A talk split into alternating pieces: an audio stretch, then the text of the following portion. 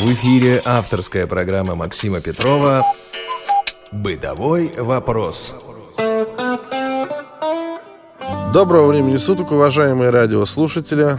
С вами программа «Бытовой вопрос» и я, ее ведущий Максим Петров. Сегодня у меня в студии два гостя. Один, вернее, гость в студии, Роман Яналеев, и с нами на связи по телефону Игорь Конищев. Тема у нас сегодня необычная. Наверное, немного необычная все-таки для незрячих людей. Это рыбалка. У нас лето практически в разгаре, да, ну, по крайней мере, первая половина подходит к концу. И очень интересно, можно ли, будучи незрячим, ловить рыбу? Ребят, как вы думаете? Мне такое ощущение, что вы в этом уверены, да? Уверены, что можно это делать.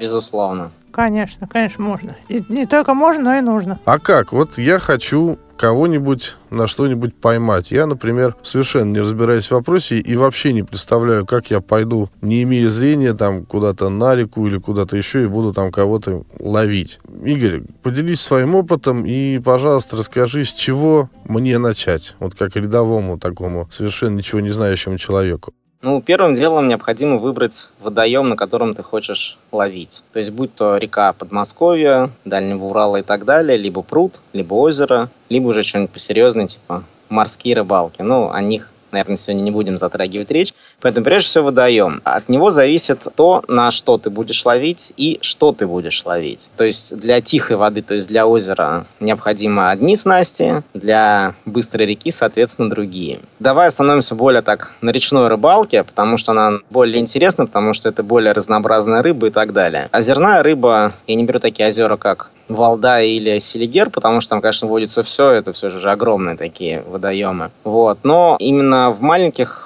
прудиках ловится там не хищная рыба, которая ловится на удочку и так далее. Хотя, конечно, встречаются и там и щуку встретить можно. И... Угу, да что-то покрупнее, да. Если есть необходимость и желание просто чего-нибудь поймать, конечно, это путь на платную рыбалку, на карпа. Подозрение, конечно, есть, что там водолазы сидят, но, наверное, это не так. Вот, то есть в любом случае чего-нибудь да поймаешь. На рыбалке на открытом водоеме, скажем так, без платников, без подкормки и так далее, конечно, все зависит от тебя, от твоего умения, от удачи и так далее. В общем, с водоемом мы определились. Допустим, это будет река. Угу. Дальше нам необходимо выбрать удилище. А, ловить на удочку на реке можно, но тяжело, потому что нужна заводь, что просто банально не сносила поплавок. Хотя на ту же донку без проблем можно закинуть и сиди, жди, колокольчик повесил, зазвенил. А что такое донка?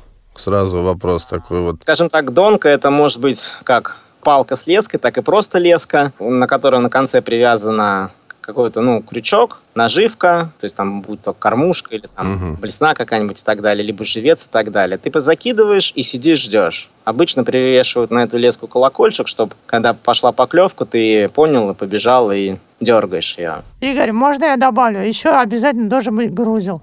Вот почему она называется донка. Да, соответственно, это верно, чтобы на дне лежала у тебя твоя вот эта приманка и так далее. То есть приманка вот это ложится все на, на грунт, да? И... Да. Угу. Поплавок здесь используется или не используется? Как его? Нет, не используется. Если на донку, то поплавок не используется. Поплавок используется только в стоячей воде. Угу. Потому что, ну что, ты поплавок закинул через 2 минуты, через там 2 минуты, 10 секунд он у тебя на 5 метров отплыл уже, то есть от тебя перезакидывать и так далее. На самом деле, на донку мне лично самому мне не нравится ловить, потому что утомительно. Закинул, сиди, жди. То есть, ну, ни фантазии, ни разнообразия, ни умения, ну, приплыла рыбка, съела и так далее. Лучше, конечно, спиннинг. Спиннинг – это твоя работа, потому что ты...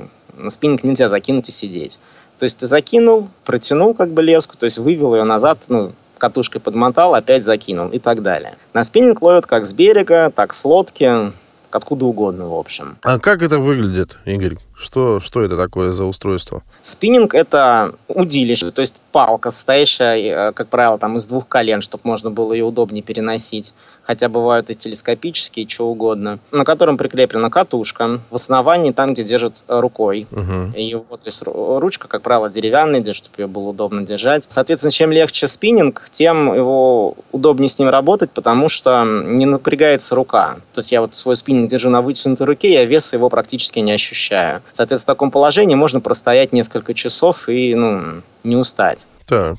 Также на спиннинге присутствует катушка, и, ну, сейчас лучше леску не используют, лучше использовать плетенку, потому что она выдерживает больше веса, себестоимость, конечно, чуть дороже, но зато это удобнее, это меньше э, вероятность срыва и так далее. Плетенка из чего сделана? Правило, синтетические материалы, прям конкретно, что я не могу сказать, Мгм. из чего конкретно. Ну, как правило, синтетические материалы, то есть какие-то волокна, которые сплетены между собой в такую косичку, то есть по толщине она нисколько не больше лески, а разной толщины бывает, но выдерживает намного больше, чем обычная леска. То есть, ну, а КТК тоже можно, конечно, порвать и так далее. Мгм. Ну, как правило, это тяжело достаточно сделать. То есть начинающему рыбаку все-таки сразу обращаться, наверное, к плетенке, да?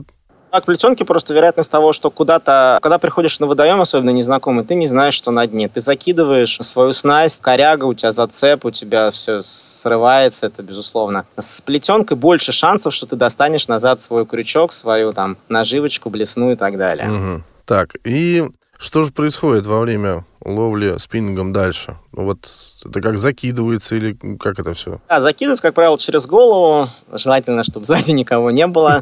То есть уже вокруг себя на вытянутой руке с так спиннингом. То есть, ну, в двух метрах по радиусу от себя, чтобы никого не было, потому что, ну, вероятность того, что кого-нибудь за ухо поймать, это очень легко можно сделать. Мгм. Потом с таким рывком просто выдернется все, и ну, неприятное это ощущение, рыбалка закончится. Поэтому, конечно, за безопасностью следить надо в первую очередь. Если стоишь на берегу, то понятно, где у тебя река. Единственное, конечно, если ты не один, чтобы все же сказали тебе, какая вероятность длины твоего заброса. Потому что если река у тебя 3 метра, то ты забросишь сразу метров на 30 вперед и будешь ловить на другом берегу кого-нибудь. Так нужно далеко забрасывать? Можно это вообще? Чем дальше, в общем-то, заброс идет, тем лучше, в связи с тем, что ты потом начинаешь вести, как бы заматывать катушку, Мгм. то есть вести свою наживку по дну реки или по поверхности воды. И, то есть, чем дальше у тебя провод, скажем так, тем больше вероятность того, что ты кого-то, кто-то начнет клевать. Ну, то есть штука, Игорь, в том, что вот это вот блестящее, я так понимаю, приспособление движется, да, и на него реагирует просто рыба на движение и на блеск, да, поэтому они... Движение на блеск, да, но это если ловить по поверхности воды. Мгм. То есть есть несколько способов ловли на спиннинг. То есть это по поверхности воды это берется, как правило, или вертушка, так она и называется, ну или блесна, либо космастер, тоже такая блестящее специальное приспособление, скажем так, выглядит на таким, знаешь,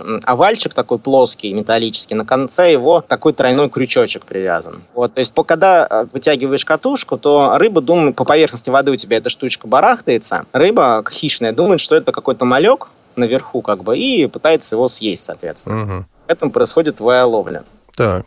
Если ловить на большой воде, особенно где чайки есть, то есть когда чайки начинают просто нырять в воду, это означает то, что крупная рыба хищная подогнала наверх малька. И можно смело кидать вот прям в это вот воронку из этих чаек швыряешь свой космастер или блесну и начинаешь просто вытягивать. Хищная рыба путает твою штуку с э, мальком и, естественно, клюет на это. То есть это очень легко поймать. Туда, как бы, правило, судак приходит, жерех приходит, то есть и вот есть шанс, То что... есть это, это слышно, да, что там где-то чайки, да, есть, и туда можно? Чайки, да, прям швыряешь туда-да в это. Мгм. Также есть способ ловли со дна. Уже приманка называется джиг-головка. Такой грузик. Разный бывает по тяжести своей, просто от течения реки зависит. Но чем больше течение, тем больше груз. Железный шарик свинцовый, из которого торчит достаточно длинный крюк. На него, на этот крюк сверху нанизывается так называемый виброхвост. Это такая силиконовая рыбка, которую ты, когда ведешь по дну, просто за счет течения барахтает хвостиком своим, ну, сама по себе, то есть она просто силиконовая такая. И рыба чувствует эти вибрации, тоже видит, что то а, что-то барахтается, это надо есть. И поэтому тоже ее хватает. Другой способ ловли, то есть если на космастера ловить, это просто закинул и тянешь на себя, то здесь закинул, дождался того, как тебя твой грузик лег на дно. Это ты почувствуешь потому, как твой спиннинг толкнет тебя чуть-чуть в локоть. Конечно, словами это не описать, это надо чувствовать. То есть, ну, чем вот лучше удилище, тем это все более чувствительно. То есть э, я закинул, я понимаю, когда оно мне легла на дно. Когда груз упал на дно, этот делаешь, два раза прокручиваешь катушку,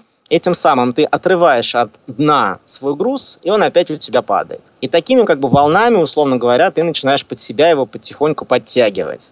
И вот, а, например, та же щука, она берет не со дна, вот в момент вот этого прыжка твоего вот этого грузика, когда ты два раза мотнул, Мгм, мгм. У тебя прыгает, скажем так. С каждый, когда раз она ложится на дно, то ты чувствуешь, что у тебя идет удар по спиннингу. То есть визуально, если вот это представить, то кончик спиннинга, когда ты прокручиваешь, он нагибается, а когда ложится, то выпрямляется. Мгм. Ну, я говорю, поскольку глазами это не увидишь, но это все ощущается просто руками очень хорошо. То есть для незрячих это очень хороший вариант, да, ловли на спиннинг? Да, на самом деле это оптимальный способ ловли на спиннинг, потому что, честно говоря, опять же, на поплавок можно нацепить, если ловить на удочку, ну, колокольчик, но я говорю, это на любителя. Так поплавок мы никто не увидим, и поклевки эти легко пропускаются. Здесь же поклевку ты не пропустишь, потому что ты почувствуешь, это, если началась поклевка, ты действительно чувствуешь этот удар по своему локтю, или, например, когда ты, ну, удара может не последовать, например, плавно взяла рыба твою приманку и сидит себе спокойно, никуда не плывет, то можно почувствовать, что когда ты начинаешь подтягивать, что у тебя явно спиннинг выгибается, что тяжело становится. Так, Конечно, также легко это перепутать с зацепом, потому что зацеп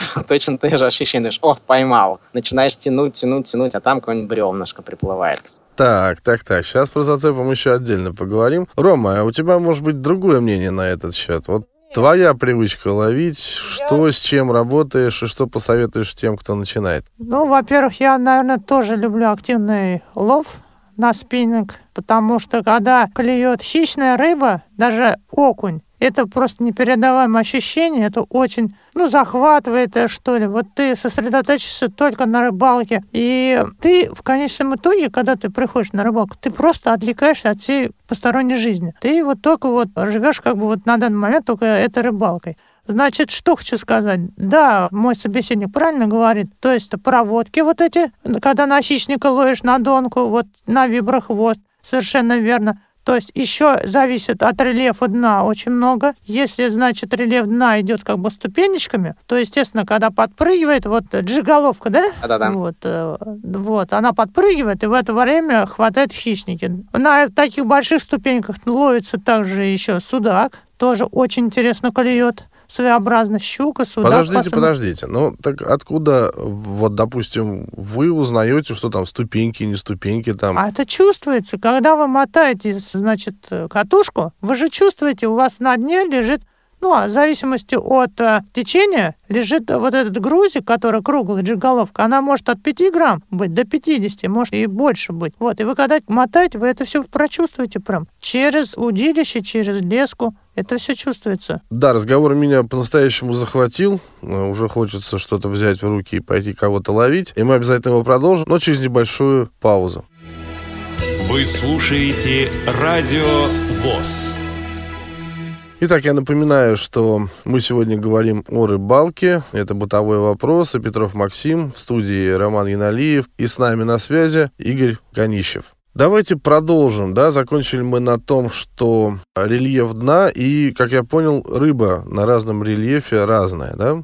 Или нет? Я что-то перепутал. Ну, в зависимости, опять же, от места, какое место, вот э, правильно, верхняя Волга, нижняя Волга, средняя Волга, озеро это или там большое, маленькое озеро. Ну, а вот вы, вот, Игорь, допустим, если я тебе говорю, что вот здесь, там, допустим, ступенчатое дно, ты сразу понимаешь, да, что здесь вот такая рыба будет? Да, скорее всего, нет. Во-первых, когда, если просто ступенчатая, тут может быть непонятно, как- какая может быть здесь рыба. Если ты говоришь, что здесь там яма метров 18, там 15, я не знаю, то вот там явно может присутствовать сом, щука, которые просто любят вот это вот места, скажем так, именно в ямах сидеть и ожидать. Угу. Если, скажешь, здесь мелко, там, ну, как, например, видишь чайки, то это явно там может быть, там, ну, не знаю, тот же и судак будет, и жерех, и будет берж, может быть, окунь, может быть, который просто вверху, скажем так, реки ох- охотится, не вверху, в смысле, на, наверху поверхности На воды, поверхности. Толще воды, да. Да, да, да. да, да, а охотится на просто мелкую рыбу, Мгм. то есть на малька. То есть, э, конечно, может быть, что здесь быть яма, но там может быть действительно не быть ни- ничего вообще. То есть это тоже безусловно. Конечно, если есть в компании кто-нибудь опытный рыбак, обычно там приходится холотами и так далее, и тогда, конечно, можно посмотреть рельеф и сразу понять, на что здесь стоит ловить и стоит ли вообще конкретно в этом месте ловить. То есть прийти так вот на неизведанное место и сразу стать супер рыбаком, это, это, конечно, возможно, но маловероятно, потому что все же основные все места изведаны рыбаками, особенно если где-то на озере, где там вокруг есть какие-нибудь поселки, то это, ну, все знают уже, что здесь ловить и как. Мгм. Вот, можно, то есть, последить за тем, что делают твои соседи, и попытаться делать то же самое. Такой тоже, ну, неплохой способ, скажем так. Либо же, если приходишь и никого нету, ну, если есть возможности, кто-то есть в компании зрящий, то действительно это холод, и сразу может будет понять, стоит ли здесь останавливаться на этом месте или стоит перейти на другое. Ну вот перед тем, как началась запись нашей сегодняшней программы, ты озвучил ужасную цифру, да, в 25 тысяч рублей за спиннинг, если я правильно понял, да? Да. Мне, например, совершенно неинтересно, да, тратить такие деньги, чтобы просто банально попробовать, гожусь я в рыбаки или не гожусь, будет мне это интересно или не будет. Вот я хотел бы ваши комментарии услышать, с чего все-таки мне стоит начать попроще, да, чтобы мне так не разорять собственный бюджет. Вот что вы по этому поводу думаете, что взять с собой, какую удочку или не удочку, или действительно попробовать просто там леска, колокольчик, да, и во что мне это примерно обойдется, и какие, главное, там, какое грузило брать, я не знаю, колокольчик какой там. То есть ваши советы по этому поводу. Вот я хочу попробовать просто. Ну, давайте я начну. Чем проще, тем лучше. Я сторонник такого. Значит, берете обычную леску, я вот э, представляю так, берете недорогой спиннинг, катушку, можно подороже взять блесну. Значит, если вы пошли на рыбалку, на хищника. Если вы, например, ловите так называемую травоядную рыбу, там, воблу, сазан, там, э, что Мгм. там еще. Вот из этого ряда. Да, да, да, да, да. Тогда вы просто-напросто берете леску, небольшой грузел, вот, крючки, там десяток, два навязываете, делаете два поводка, два крючка, насаживаете червячка и ловите. То есть это совершенно недорого. Сазана, если вы будете на рыбалку ходить, то там немножко посложнее. Там надо еще будет обязательно жмых покупать, который одевается на петли определенные. Это тоже на- нужно навык. Ну, там ничего сложного нет. И самое главное, там заброс. И, естественно, ждать. Естественно, надо знать, где места, которые любят сазан. И, естественно, вы забрасываете и ждете. Ну, это вот на терпение, да, тот самый Ну, вариант? конечно, конечно. И мне больше, конечно, нравится активный образ рыбалки. Вот, например, даже если взять зимнюю рыбалку, многие считают, что зимняя рыбалка это пробурил лунку, сел и сидишь. Ром, сейчас мы поговорим про зимнюю рыбалку, а пока, Игорь, вот твои соображения по поводу совсем уж таких начинающих рыбаков вроде меня. Вот я хочу эти летом вот сейчас чего-нибудь поймать. С чего мне начать, чтобы не разоряться? Ну, на самом деле, наверное, действительно в чем-то Рома прав, что если именно попробовать, э, то либо это спиннинг, либо удочка, скажем так, и просто пойти на озеро, не реку, и пробовать просто посмотреть, что из этого получится, понравится это или нет. Не совсем соглашусь я с тем, что брать дорогую блесну. Зацеп это бич рыбака, и бывает обидно купить какую-нибудь супер модную, дорогущую блесну там или что-то, и хоп, у тебя ее нет. Про- Простите, а в чем, в чем мода может выражаться? Вот блесна. Ну, что это такое вообще, как это выглядит? Тоже вот хотелось бы поподробнее, да? Я думаю, не все знают, ну, в том числе и я, к сожалению. Как это выглядит и в чем здесь может быть мода и крутизна, скажем так? Часто становимся мы жертвами рекламы, где рекламируют какие-то супер-пупер вещи для рыболовов, что типа вот ты закинул и все это, но это все на самом деле ерунда. А само по себе блесна это просто, я даже не знаю, как это словами описать, это примитивнейшая железячка с крючками. Вот, но на самом деле которая благодаря тому, что ее тянут, там такая плоская железячка присутствует, овальная, которая просто бултыхается, встает, движение просто блеска от солнца, от, э, ну, от света, от солнца, неважно. То есть вот на самом деле она выглядит примитивнейшей. Вот. Но просто дальше будет, может зависеть немножко от материалов, из которых она сделана, потому что бывает, что и крючки разгинаются, то есть это совсем некачественное. Мгм. То есть, ну, все по-разному, да. Сложнее дело с воблерами, но это мы чуть попозже, я думаю, перейдем к вопросу, что такое троллинг и вообще как работать с воблерами. В общем-то, ну, я говорю, здесь не надо изначально брать что-то дорогое, прям мега, потому что, ну, не знаю, может не понравится, и все, Мгм. как бы, зачем я буду на это тратить деньги. Еще вариант, можно прийти, на, действительно, многие водоемы предоставляют просто в аренду снасти. Может быть, это обойдется чуть даже дороже, чем просто купить самую дешевую снасть, но, во-первых, в руки вы получите более-менее уже нормальную снасть, скажем так, и есть шанс понравится, опять же, не понравится. Если понравится, тогда действительно имеет смысл к этому приобщаться. Я слышал такую вещь, что кто-то из незрячих ловил на резинку, то есть используя резинку. Вы не пробовали? Ни Рома, ни Игорь, вы не пробовали? Я пробовала. Вот как это происходит, Ром? Это, значит, примерно выглядит так. Значит, леска. На леске на конце большой груз. И, естественно, для того, чтобы резинка работала, чтобы крючки ходили, естественно, там между грузом и определенным где-то, ну, метра 3-4 зается веревка. А леска как бы свободна. И когда вы натягиваете леску, тянете, дергаете, то у вас резинка вот работает, и у вас э, стоит несколько крючков. То есть крючки с поролоном, такие в виде рыбок. И когда вы дергаете удочку, эти поролоновые рыбки, они Шевелится, да? толще воды шевелятся, да, и, естественно, хищник набрасывается и клюет. У меня был случай, когда я вот щел щуку, килограмма на 2-3. И она шипела у меня. Я первый раз такую рыбу видел, которая шипела. Видать, она уже старая была, она переливалась у нее даже этот э, чешуя. Ну, вообще было зрелище интересное. Да, ну это вот очень сильно все привлекает. И у нас в начале передачи начался разговор о зацепах. Вот вы можете как-то прокомментировать эту ситуацию. Вы не видите, да? Понимаете, что вы зацепились. Что делать в этом случае? Как аккуратнее поступить, чтобы не испортить снасть? Или приходится снасть терять в таком случае? Неважно, на чем ты находишься, на лодке или на берегу. То есть в первую очередь твоя задача, если ты понял, что это действительно зацеп, что это небольшая рыба, кладешь спиннинг просто на землю, что просто его не сломать, ничего и так далее. Дальше желательно взять какую-нибудь перчатку и уже непосредственно вытягивать свой зацеп за леску за леску, за плетенку, это не, ну, смотря на что ловишь. И просто потихоньку тащить. Ни резких движений, ничего. Когда совсем упираться начинает, то приходится тянуть сильнее, как бы в итоге оно либо оторвется, либо оно оторвется. Оторвется в смысле либо сам зацеп оторвется, либо Да. потеряешь саму снасть, я это имею в виду. Да-да-да. То есть, ну, это делать именно только в перчатке, потому что что леска, что плетенку, тончайшие вещи, просто порежешь себе руку. Вот, а так просто плавно вытягиваешь. Очень часто бывает, что даже вытягиваешь огромные бревна снизу, за которые там, ну, по дну вел, зацепилось. Действительно, ты потаскиваешь вот ко дну, ну, как правило, еще оно, ну, слезть может на самом деле. Вот, то есть, ну, честно говоря, не всегда. Бывает, что ловишь, вытягиваешь, у тебя за крючок прицеплена чья-то старая, тоже смотришь леска, там, вот, думаешь, что мне пригодится эта наживочка теперь там, ну, Или кусок сетки, да? ну,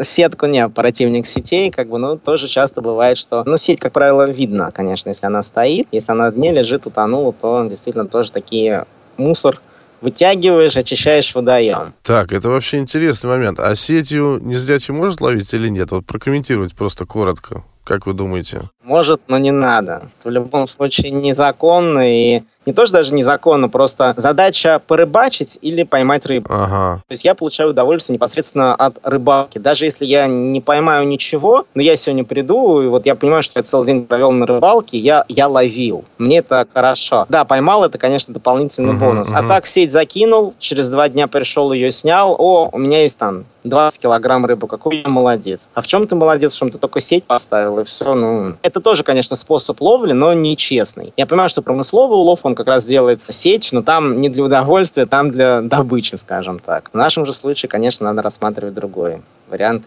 именно удовольствия. Максим, я тоже большой противник сетей, потому что, ну, мы прекрасно видим, что получается у нас, если люди ловят сетями. Мы, значит, зацепы делаем, мы теряем блесна. Это, это еще цветочки. Да, я понял, о чем вы говорите. Да, это разница между процессом таким интересным, увлекательным и даже, может быть, где-то отдыхом и просто ловлей пищи, да, для себя, то есть набором пищи, грубо говоря, техничным Ну да. весьма. И последний у меня вопрос к вам. Какие места вы посоветуете? Ну, давайте вот, понимаете, какая ситуация у нас сложилась, да? Как всегда, мы говорим о собаках, мы никак не можем договорить о собаках, мы начали говорить о рыбалке, и, видимо, эта тема такая же бесконечная, как и тема собачья, поэтому наше время, к сожалению, ограничено, и последний вопрос будет связан именно с местом летней ловли, да, я подчеркиваю. Назовите какие-то места, где действительно не зря человек может прийти и попробовать себя в качестве рыбака. Ну, я так понимаю, вы фанаты Астрахани, да?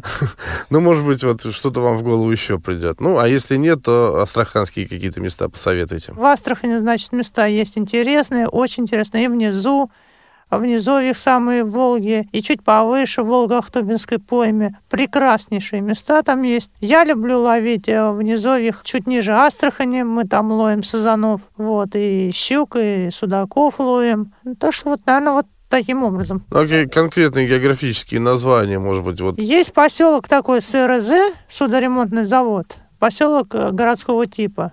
Там, значит, стоит судоремонтный завод, и там от него километров 20 еще по острову в глубину. А еще что-нибудь, например? Еще есть Волго-Ахтубинская пойма, места Харабали, деревня, а, поселок Харабали. Еще есть места очень хорошие, значит, э, есть такая деревня э, Пологое займище. Там есть, значит, речка Подстепка, это приток Ахтубы. Там тоже замечательная речка. Там есть, значит, и песочный плавный берег, и обрывистые берега. Там разнообразная рыба есть, и судак, и щука. Так, Игорь, а ты? Ну, если касаемо самой Астрахани, то для меня, для моей компании, скажем так, нет принципиального географического значения, потому что здесь можно просто поехать по берегу, найти удобное место для лагеря, потому что, как правило, мы большим лагерем едем. И, конечно, останавливаемся не в поселке, как бы, ну, нигде, а просто в палатках дикарями, угу, скажем. Угу, отлично. Так. Ну, единственное, что на Волге, конечно, желательно иметь лодку, потому что с берега иногда получается, но действительно, ты когда приезжаешь на это место, каждый год меняется берег абсолютно. Ну, из-за зимних этих паводков и так далее. То есть да, да, да. Угу. вода все меняется действительно, поскольку песчаная, все намывается или размывается. Вот. Поэтому желательно лодку. На лодке, конечно, уже можешь отплывать. Плюс-минус 20 километров туда-обратно от своего места можно и больше. Так. Как- как-то так. Если говорить про Подмосковье,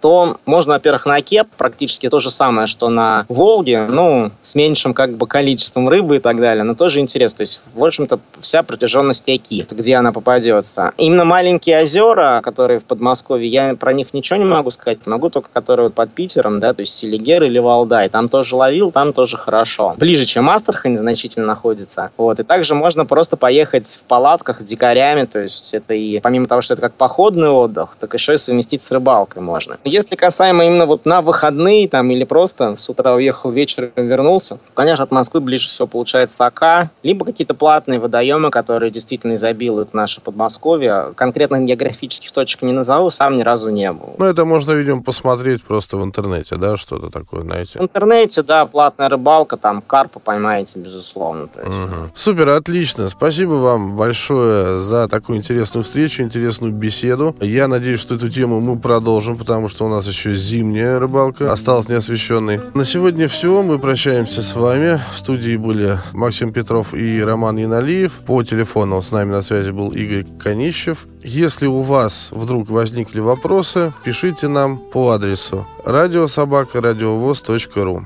Всего доброго и до новых встреч. Бытовой вопрос.